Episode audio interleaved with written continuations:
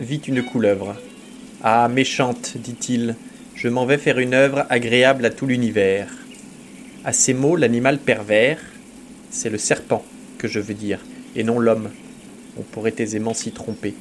À ces mots, le serpent, se laissant attraper, est pris, mis en un sac, et ce qui fut le pire, on résolut sa mort, fut-il coupable ou non? Vous venez d'écouter les premiers vers de L'homme et la couleuvre de Jean de La Fontaine.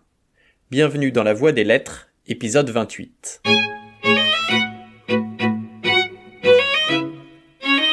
Vous l'aurez sûrement remarqué, les épisodes poétiques sont pour l'instant les grands absents de cette saison 2. Et comme cela fait déjà 4 mois que le dernier épisode sur La Fontaine est sorti, il est grand temps d'en publier un nouveau.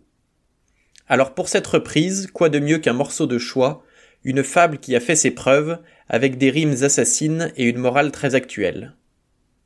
Une fois n'est pas coutume, les personnages y jouent leur propre rôle, à commencer donc par un homme et une couleuvre. En voyant le serpent, l'homme se fait un devoir de l'attraper et de le tuer. C'est selon lui un animal méchant et ingrat qui ne mérite rien d'autre. La couleuvre accepte son sort, mais se permet de faire remarquer que l'animal le plus ingrat n'est pas le serpent, mais l'homme. Afin de le payer toutefois de raison, l'autre lui fit cette harangue. Symbole des ingrats. Être bon aux méchants, c'est être sot. Meurs donc. Ta colère et tes dents ne me nuiront jamais. Le serpent, en sa langue, reprit du mieux qu'il put. S'il fallait condamner tous les ingrats qui sont au monde, à qui pourrait-on pardonner?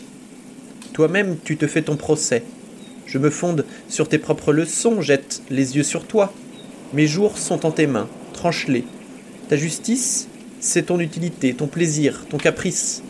Selon ces lois, condamne-moi, mais trouve bon qu'avec franchise, en mourant au moins je te dise que le symbole des ingrats, ce n'est point le serpent, c'est l'homme. Ces paroles firent arrêter l'autre. Il recula d'un pas, enfin il repartit.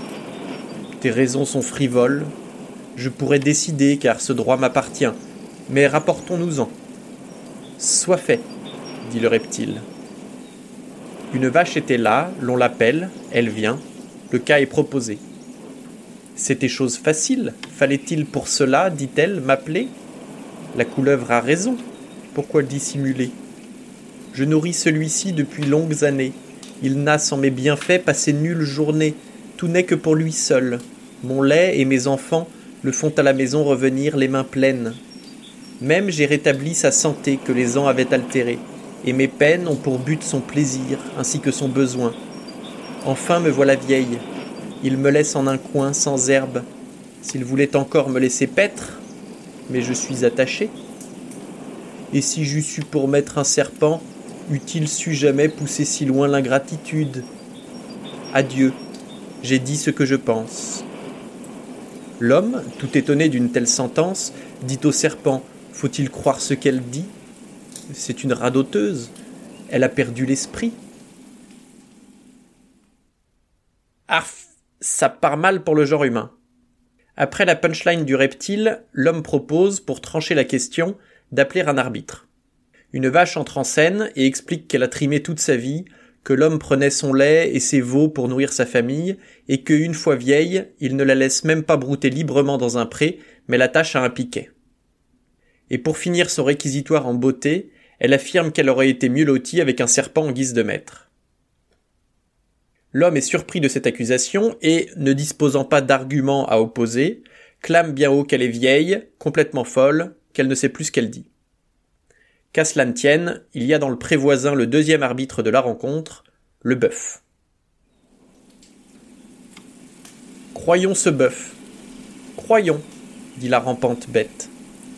Ainsi dit, ainsi fait le bœuf vient à pas lents. Quand il eut ruminé tout le cas en sa tête, il dit que du labeur des ans, pour nous seuls, il portait les soins les plus pesants. Parcourant sans cesser ce long cercle de peine, qui, revenant sur soi, ramenait dans nos plaines ce que Cérès nous donne et vend aux animaux. Que cette suite de travaux, pour récompense avait de tous, tant que nous sommes, force coup, peu de gré. Puis, quand il était vieux, on croyait l'honorer chaque fois que les hommes achetaient de son sang l'indulgence des dieux. ainsi parla le bœuf. L'homme dit Faisons taire cet ennuyeux déclamateur, il cherche de grands mots et vient ici se faire, au lieu d'arbitre, accusateur. Je le récuse aussi. Rebelote, à ce stade-là, on imagine tous les animaux de la ferme se révolter et crier Sire, on en a gros Dans le détail, la vie du bœuf ne vend en effet pas du rêve. Il raconte comment il doit travailler toute la journée dans les champs et tirer la charrue pendant que l'homme lui donne des coups de fouet. Lorsqu'il est trop vieux et à bout de force, l'homme l'égorge et l'offre en sacrifice aux dieux. Deuxième coup dur pour Homo sapiens sapiens, qui ne se laisse toutefois pas démonter, botte en touche et rejette ce nouveau témoignage. Alors, fin du game Pas encore. L'arbre étant pris pour juge, ce fut bien pire encore. Il servait de refuge contre le chaud, la pluie et la fureur des vents. Pour nous seuls, il ornait les jardins et les champs. L'ombrage n'était pas le seul bien qu'il sut faire, il courbait sous les fruits. Cependant, pour salaire, un rustre l'abattait. C'était là son loyer. Quoique pendant tout l'an libéral il nous donne, ou des fleurs au printemps, ou du fruit en automne. L'ombre l'été, l'hiver les plaisirs du foyer. Que ne l'émondait-on sans prendre la cognée? De son tempérament, il eût encore vécu. Un arbre qui engueule un homme, non, vous n'êtes pas à un meeting de Greta Thunberg, mais bien dans une fable de La Fontaine. La plainte est relativement claire, l'arbre offre ses fleurs, ses fruits, de l'ombre pendant l'été, du bois pendant l'hiver, ainsi qu'un abri contre la pluie et le vent. En échange de ces bons services, que propose l'homme? De l'abattre à grands coups de hache. Merci, bonsoir. Pas besoin d'être un génie pour voir qui a tort entre le serpent et l'homme. Mais n'oublions pas, à l'instar du loup et de l'agneau, que la raison du plus fort est toujours la meilleure. L'homme, trouvant mauvais que l'on l'eût convaincu, voulut à toute force avoir cause gagnée. Je suis bien bon, dit-il, d'écouter ces gens-là.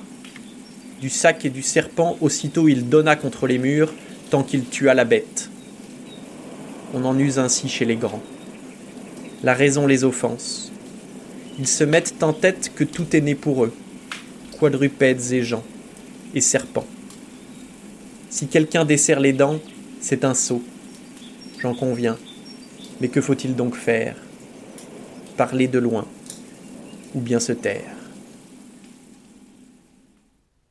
Parler de loin, qui de mieux placé que La Fontaine pour donner un tel conseil Si vous ne voulez pas finir coincé à la Bastille, la prison, pas à la station de métro, ne dites pas tout haut du mal du roi absolu, mais changez-le plutôt en lion, transformez les courtisans en singes, en ours ou en renards, et écrivez quelques centaines de fables pour dire ce que vous en pensez. Je vous laisse adapter la recette à nos usages modernes et vous quitte comme d'habitude sur une deuxième lecture. Un homme vit une couleuvre.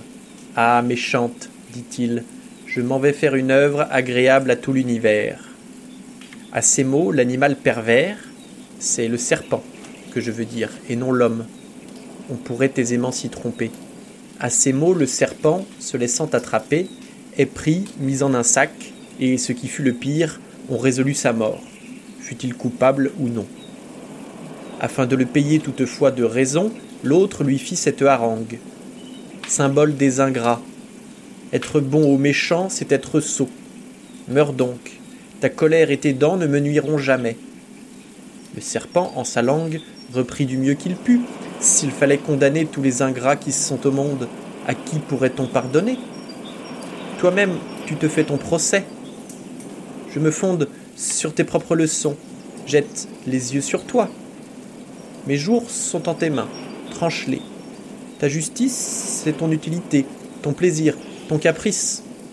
Selon ces lois, condamne-moi, mais trouve bon qu'avec franchise, en mourant au moins, je te dise que le symbole des ingrats, ce n'est point le serpent, c'est l'homme. Ces paroles firent arrêter l'autre. Il recula d'un pas, enfin il repartit. Tes raisons sont frivoles, je pourrais décider car ce droit m'appartient, mais rapportons-nous-en. Soit fait, dit le reptile. Une vache était là, l'on l'appelle, elle vient, le cas est proposé. C'était chose facile. Fallait-il pour cela, dit-elle, m'appeler? La couleuvre a raison, pourquoi dissimuler? Je nourris celui-ci depuis longues années. Il n'a sans mes bienfaits passé nulle journée. Tout n'est que pour lui seul. Mon lait et mes enfants le font à la maison revenir les mains pleines. Même j'ai rétabli sa santé que les ans avaient altérée, et mes peines ont pour but son plaisir ainsi que son besoin. Enfin me voilà vieille, il me laisse en un coin sans herbe. S'il voulait encore me laisser paître, mais je suis attaché. Et si j'eusse eu pour maître un serpent, eût-il su jamais pousser si loin l'ingratitude? Adieu, j'ai dit ce que je pense. L'homme, tout étonné d'une telle sentence, dit au serpent Faut-il croire ce qu'elle dit? C'est une radoteuse, elle a perdu l'esprit. Croyons ce bœuf. Croyons, dit la rampante bête. Ainsi dit, ainsi fait, le bœuf vient à pas lents. Quand il eut ruminé tout le cas en sa tête, il dit que du labeur des ans, pour nous seuls, il portait les soins les plus pesants.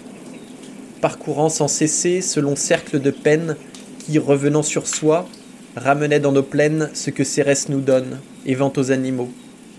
Que cette suite de travaux, pour récompense avait, de tous, tant que nous sommes, force coups, peu de gré.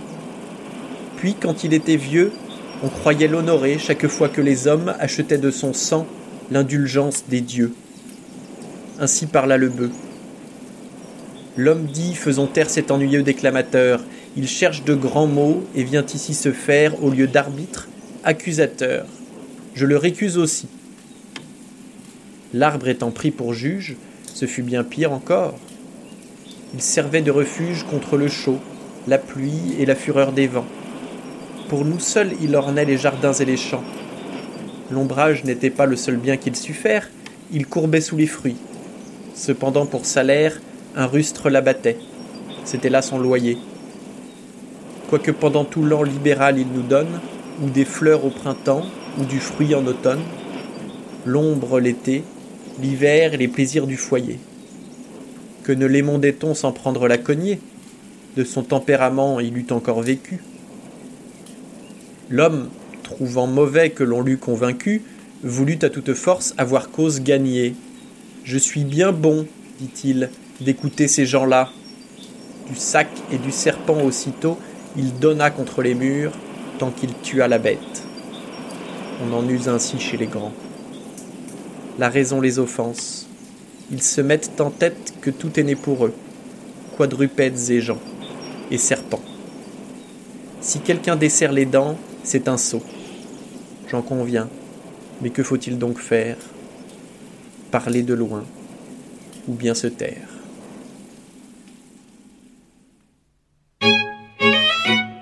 C'est tout pour aujourd'hui, merci d'avoir écouté jusqu'à la fin. Si cela vous a plu, je vous invite à partager autour de vous, à me suivre sur les internets, et je vous donne rendez-vous dans deux semaines pour un nouvel épisode de La Voix des Lettres.